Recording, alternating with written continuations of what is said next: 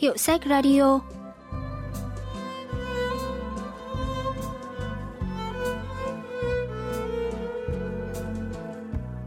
Thanh Tâm xin chào quý vị và các bạn.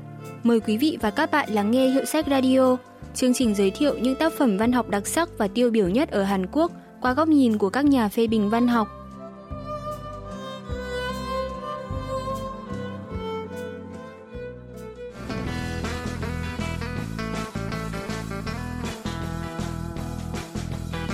Vừa nhâm nhi ngụm cà phê đường trị giá 1.000 won, tôi vừa đeo tai nghe và bật máy ghi âm.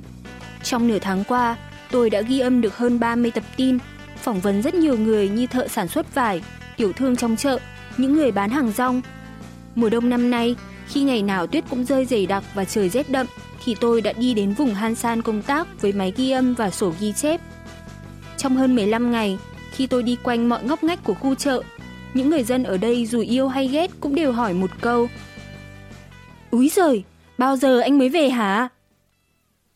Chuyện ngắn ghi chép về Hansan của nhà văn Heisu xuất bản năm 2013 kể về nhân vật chính là nhà văn nhưng viết mãi không xong cuốn tiểu thuyết. Vợ anh phải lấy cả tiền để dành mua nhà, tiền bảo hiểm, tiền tiết kiệm để lo kế sinh nhai. Anh vừa phải lo viết cho xong tác phẩm, vừa thấy áy náy khi nhìn các con mỗi bữa phải ăn cơm đạm bạc, Cuối cùng, anh đành phải nhờ một tiền bối đang làm tổng biên tập giới thiệu việc cho mình và được giao đi thực hiện 20 cuộc phỏng vấn ở chợ Hansan. Này, Vladimir Nabokov đã nói điều này. Cậu nghe cho kỹ vào nhé. Nhà khoa học nhìn thấy mọi thứ xảy ra tại một điểm trong vũ trụ. Nhà thơ thì cảm nhận mọi thứ xảy ra trong khoảnh khắc. Cậu hiểu ý tôi chứ? Những gì cậu tìm thấy ở ngôi làng trốn thôn quê đó có thể là vũ trụ. Thôi, không nhiều lời, cậu hãy đi và cảm nhận thực tế đi.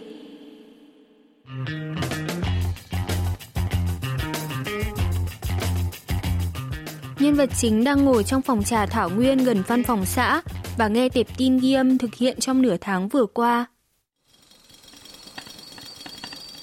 Trong phòng trà Thảo Nguyên có một ấm nước đun sôi trên bếp lò đặt ở giữa nhà. Trên tường treo một tờ lịch do công ty rượu phân phát và một ngọn đèn huỳnh quang treo trên trần nhưng lại đu đưa mỗi khi đóng mở cửa. Có một nồi cơm điện trên giá gỗ, bà chủ quán lấy một tách trà trong nồi hâm nóng và bắt đầu châm trà. Mời anh một chén trà. Món trà gừng do bác chủ phòng trà Thảo Nguyên pha thật đậm đà ngọt ngào. Mặc dù là ngày họp chợ nhưng nhân vật chính vẫn có thời gian trò chuyện với bà vì quán vắng khách. Ở đây mỗi ngày có khoảng 10 khách. Loại đồ uống bán chạy nhất là cà phê đường 1.000 won, các loại trà khác cũng tầm 1.000 won. Lò sưởi ở giữa phòng tốn 6 viên than một ngày, mỗi viên có giá 500 won. Doanh thu của quán chỉ tầm 10.000 won, nhưng phải dành 3.000 won mỗi ngày cho tiền sưởi.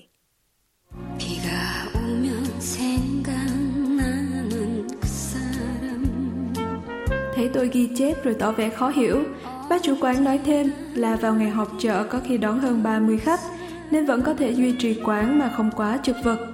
Tôi hỏi loại trà nào đắt nhất. Trà khoai mài và trà nhân sâm là đắt nhất, 5.000 won. Bác chủ quán vừa nói vừa cười rạng rỡ. Khoai mài mua ở chợ, nhân sâm thì đặt tận vườn. Giờ là mùa đông nên vắng thế chứ mùa hè bán được lắm. Cà phê đá 3.000 won bán rất chạy. Tôi góp ý là cần phải nghĩ ra một loại trà mới làm điểm nhấn cho quán và nghiên cứu chiến lược quảng bá không có trà đặc biệt đâu, quán trà nào mà chẳng có từng ấy loại. Tôi lại hỏi, quán có loại trà gì mà tự kiếm từ không nguyên liệu, giống như trà gừng pha bằng mật ong nguyên chất không? Trà nào tôi cũng tự kiếm hết, ngay cả trứng bỏ vào trà thuốc bắc cũng lấy từ chuồng gà nhà nuôi ở nhà. Trà táo tàu cũng là hái trên cây táo trước sân nhà. Trừ cà phê thì hầu như mọi nguyên liệu của quán đều là nông sản và sản phẩm tự nhiên. Bác chủ quán còn khoe nhà nuôi khoảng 40 con gà, sẵn tiện có trứng mới lấy sáng nay. Bà luộc rồi mời tôi ăn thử. Không phải là quán không có gì đặc biệt, chỉ là tiêu chuẩn đặc biệt khác với thành phố mà thôi.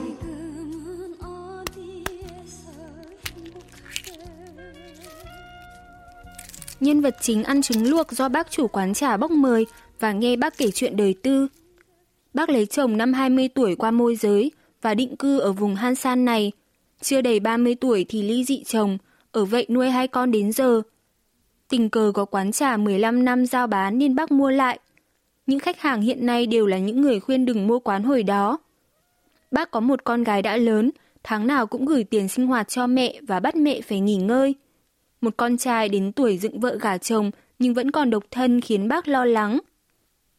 Phỏng vấn bác chủ quán xong, nhà văn lại hỏi trong làng có nhân vật nào thú vị nữa không, thì được bác giới thiệu cho một thanh niên đầy triển vọng, mới tốt nghiệp trường thú y và vừa được chọn làm thư ký của ngân hàng hợp tác xã tín dụng xin hiếp.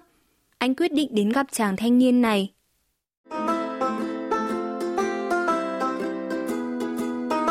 Tôi thu xếp máy ghi âm, số tay và vắt áo khoác lên tay. Chợt nhớ là chưa hỏi lý do bác chủ quán lại đặt tên quán trà là Thảo Nguyên. Vì ở đây không có Thảo Nguyên, cái tên đẹp đó chứ. Tôi gật đầu tỏ vẻ đồng ý và uống ực ngụm trà. Thế mà đã ba cốc rồi, tôi khen trà ngon, bác chủ quán lại khoe đó là trà đun bằng ngô, thu hoạch tại ruộng. Cũng phải vậy thôi, nếu mua ngô rang sẵn thì rõ là bác sẽ bị lỗ rồi. Tôi còn uống thêm hai cốc trà gừng, ăn cả trứng luộc nên muốn gửi luôn tiền thừa cho bác, nhưng bác nhất quyết từ chối.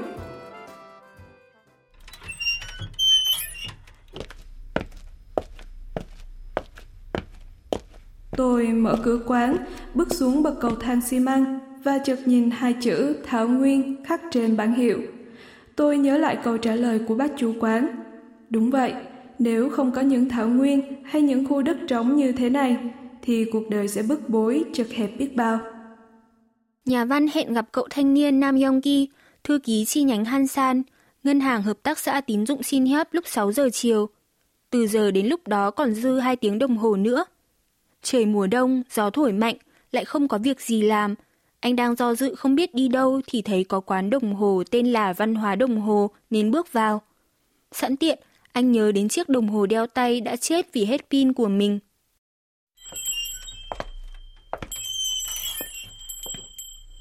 Bên trong cửa hàng, quầy đồng hồ được bày hình chữ T, mặt chính rộng nhất bày các loại đồng hồ, mặt trái bày trang sức đá quý và mặt phải bầy máy ảnh thủ công vô cùng ngay ngắn.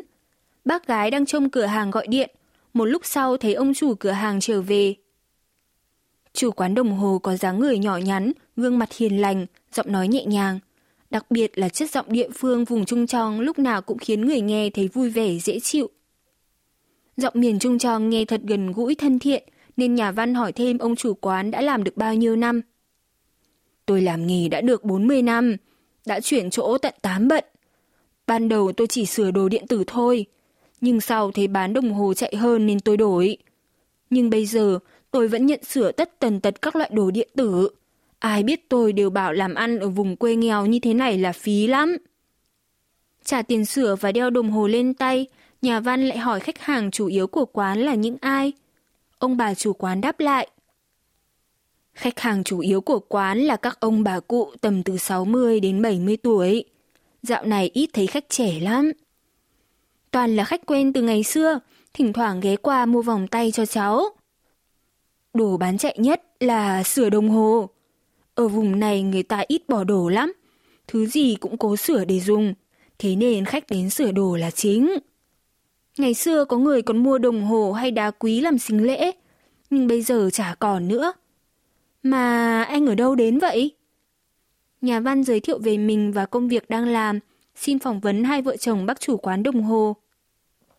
Bác chủ quán Park Sun Jong, năm nay 64 tuổi, quê ở thôn Song San, cách đây 2 km. Hơn 10 tuổi, bác đã tháo đài hay tivi người dân trong làng bỏ đi để nghiên cứu và tìm cách sửa lại. Chưa đầy 20 tuổi đã lên thủ đô lập nghiệp. Bác cũng giống như nhiều thanh niên không có cơ hội học hành tử tế nên phải sớm học nghề để mưu sinh. Nhưng quãng thời gian học nghề ở Seoul, bác chỉ ăn nhờ ở đậu và làm mấy việc vặt chủ sai bảo suốt mấy năm liền. Người ta không muốn dạy kỹ thuật cho mình vì sợ mình học xong sẽ bỏ đi. Thế là họ toàn sai bảo các việc vặt và nhất quyết giấu nghề. Thấy không thể học thêm về kỹ thuật, bác chủ quán đồng hồ quyết tâm rời Seoul về vùng Gunsan. Rất may là tiệm sửa chữa ở Gunsan nhận sửa chữa đủ loại sản phẩm, từ đồng hồ, đồ điện tử cho tới kính mắt. Họ có cả máy cắt phụ tùng đồng hồ nên bác có cơ hội học hỏi nhiều hơn. Chủ cũng đối đãi tốt hơn so với khi ở Seoul. Giờ ngẫm lại mới thấy ông chủ ở đó rất giỏi. Ông ấy nói với tôi phải cố mà học để trở thành người thợ giỏi nhất. Nhưng lúc đó những phụ tùng trong chiếc đồng hồ chỉ bé bằng ngón tay cái. Học mãi mà bác chỉ thấy mịt mù như nhìn chiếc giếng không đáy. Suốt nửa năm dòng, bác chỉ lau chùi phụ tùng đồng hồ. Đến một ngày, ông chủ tháo mặt sau chiếc đồng hồ hỏng rồi đổ hết các linh kiện xuống bàn, bắt bác phải lắp lại như cũ. Nhiệm vụ thứ hai là tháo tất cả các bộ phận bên trong và lắp lại cho vừa khít với vị trí của từng bánh răng cưa trong đồng hồ. Để hoàn thành bài tập này, bác đã tháo và lắp lại hàng trăm lần. Bác chỉ muốn được ông chủ công nhận năng lực và dạy cho những kiến thức ở cấp cao hơn.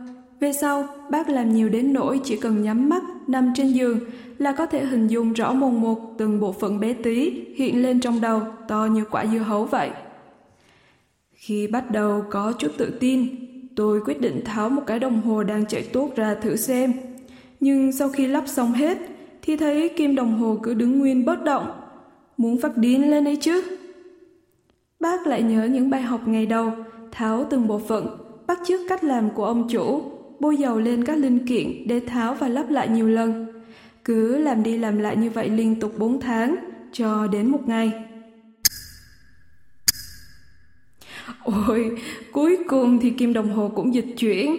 Tôi có cảm giác như trục trái đất cũng quay theo. Tôi nghe kể mà cũng trầm trồ theo, không tính thời gian học nghề ở Seoul. Bác phải lau chùi, luyện tập tháo lắp linh kiện suốt 10 tháng trời đằng đẵng mới có thể làm cho kim đồng hồ dịch chuyển. Tích tắc, tích tắc.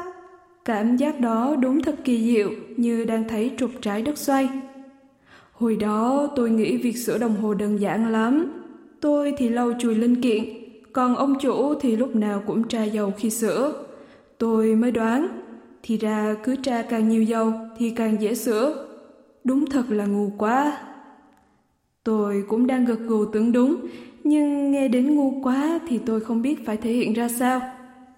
Nhưng hóa ra không phải, dầu chỉ tra một lớp nhẹ như không thôi, nhiều quá cũng không tốt.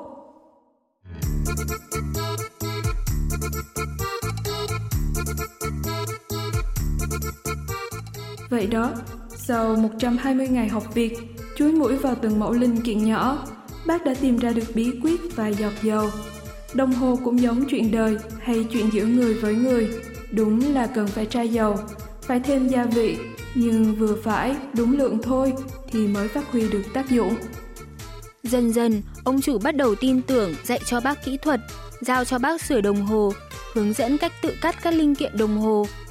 Sau 4 năm học nghề thì bác ra góc chợ Hansan lập nghiệp. Quán đồng hồ đầu tiên khi ấy không có cả rèn che nắng, chỉ có vài miếng vải bầy đồ. Mặc dù ban đầu bị các tiểu thương khác bắt nạt, nhiều khách hàng gây rối, nhưng nhờ có tay nghề giỏi nên tiếng lành đồn xa. Cứ đến ngày họp chợ là bác lại nhận được cả một bọc đồng hồ của khách nhờ sửa. Vậy là sau 8 lần chuyển chỗ, cuối cùng bác cũng mở được tiệm đồng hồ khang trang rộng rãi như bây giờ. Tuy cũng điêu đứng do cuộc khủng hoảng tiền tệ châu Á năm 1997, nhưng bác vẫn cẩn mẫn chăm chỉ và nuôi được ba người con trai tốt nghiệp đại học. Cho đến bây giờ, bác vẫn liên tục học hỏi, nghiên cứu để sửa chữa đồng hồ, máy ảnh thủ công, đồng hồ điện tử, máy ảnh điện tử. Học từ sách vở chuyên ngành thì dễ hơn, nhưng ông ấy cứ tháo hết ra rồi tự mầy mò, nên lúc nào cũng lụi hụi từ sáng đến tối mịt.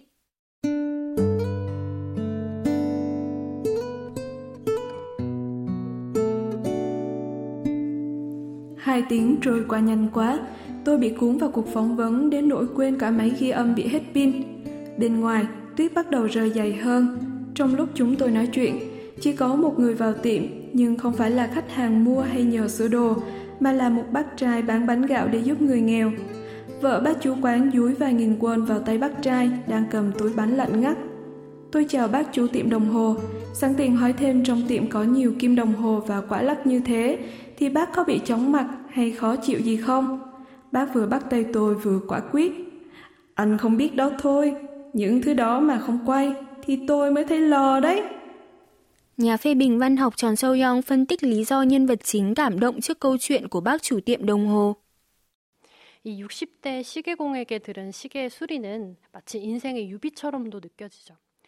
Quá trình học để sửa chữa một chiếc đồng hồ của ông chủ tiệm cũng giống hệt như bài học về cuộc sống. Đồng hồ sẽ không chạy nếu bị bôi quá nhiều dầu, thời gian cũng không chuẩn xác nếu các linh kiện không được lắp đúng vị trí. Sống một cuộc sống không thừa không thiếu, chỉ giữ gìn những điều cơ bản, nghe thật dễ nhưng lại vô cùng khó. Chính cuộc đời của bác chủ tiệm đồng hồ đã là một chân lý, là minh chứng rằng nếu ta luôn suy nghĩ tích cực và cung hiến hết mình thì sẽ có lúc nhận được thành quả xứng đáng quả thực là một vũ trụ nhỏ đang tỏa ánh sáng rực rỡ về chân lý của cuộc sống.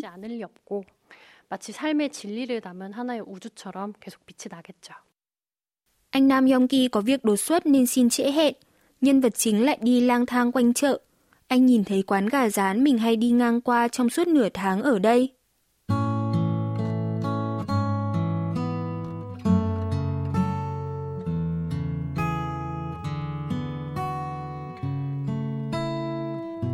Quán gà rán không thấy có bàn cho khách, chỉ có hai bàn học. Một đứa trẻ tầm năm cuối tiểu học đang ngồi ở chiếc bàn cạnh tường bên trái. Một đứa trẻ tầm trung học cơ sở đang ngồi xoay lưng vào phía cửa. Người mẹ ngồi bên phải trước bếp chiên, đang đọc báo. Ông bố thì ngồi ở chiếc ghế nhỏ gần cửa, vừa ngắm lưng hai con trai đang học, vừa chuẩn bị đi giao hàng. Cả gia đình sinh hoạt trong một không gian nhỏ, chỉ đi hai bước chân là chạm nhau, nhưng tất cả đều như đang âm thầm quan tâm, khích lệ nhau. Bọn trẻ không hề ngó nghiêng lung tung, rung chân hay ngoáy mũi, lại càng không có chuyện gà gật. Chúng ngồi ngay ngắn, tập trung vào bài học, không hề biết có sự hiện diện của tôi ở phía ngoài. Đứng giữa phố đêm, những bông tuyết nhẹ như bông gòn bay phấp phới. Tự dưng tôi tuôn trào nước mắt khi ngắm cảnh gia đình ấy. Người cha, người mẹ điềm tĩnh, đón nhận sự mệt mỏi của công việc, cũng như đời sống thiếu thốn, khi lặng lẽ đứng sau, ngắm nhìn các con đang học. Những đứa trẻ cũng háo hức mở mang kiến thức, mà không hề phàn nàn về cuộc sống của cha mẹ. Tôi thấy sống mũi cay cay khi nhìn vào những cuốn sách tham khảo, sách tiểu sử vĩ nhân, sách khoa học để trình giá. Tôi thấy tim mình đập rộn ràng khi ngắm cây bút chì đang di chuyển nhịp nhàng từ trái sang phải. Khi ngắm lũ trẻ đang say sưa với sự học, cách sau đó một lớp kính là con đường tấp nập, ồn ào. Tôi chỉ muốn mở cửa để vuốt nhẹ lên mái tóc của hai em bé. Và nếu được, tôi cũng muốn cho chúng một ít tiền tiêu vặt. Có thể nghe sẽ buồn cười, nhưng nếu được chọn một trong những hình ảnh tiêu biểu nhất về vùng Hansan, thì nhất định tôi sẽ không chần chừ mà chọn hình ảnh gia đình sau khung cửa kính của quán gà rán Mexico. Khung cảnh này không khác gì một bức tranh màu nước đã được đóng khung và đặt tiêu đề hoàn chỉnh. Hoàn thành các cuộc phỏng vấn trong ngày, nhân vật chính trở về nhà, bàn tay lạnh của anh nắm chặt chiếc máy ghi âm trong túi.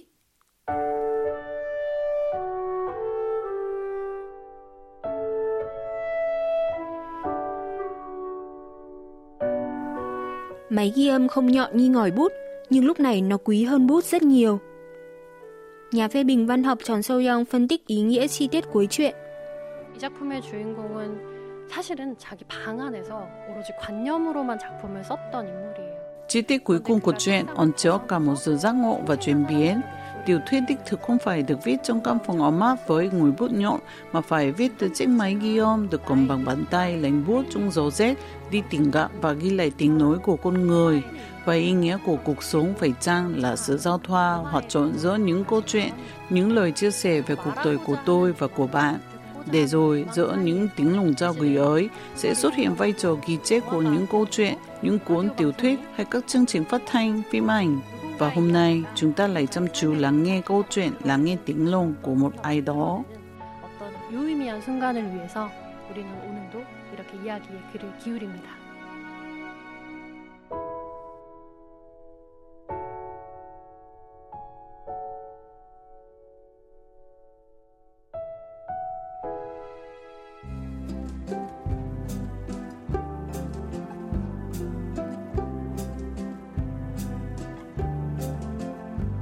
Các bạn vừa tìm hiểu chuyện ngắn ghi chép về Hansan của nhà văn Heisu. Chuyên mục Hiệu sách Radio xin kết thúc tại đây. Xin hẹn gặp lại các bạn vào thứ ba tuần sau với chuyên mục mới mang tên Tủ sách nói chuyện cổ tích Hàn Quốc.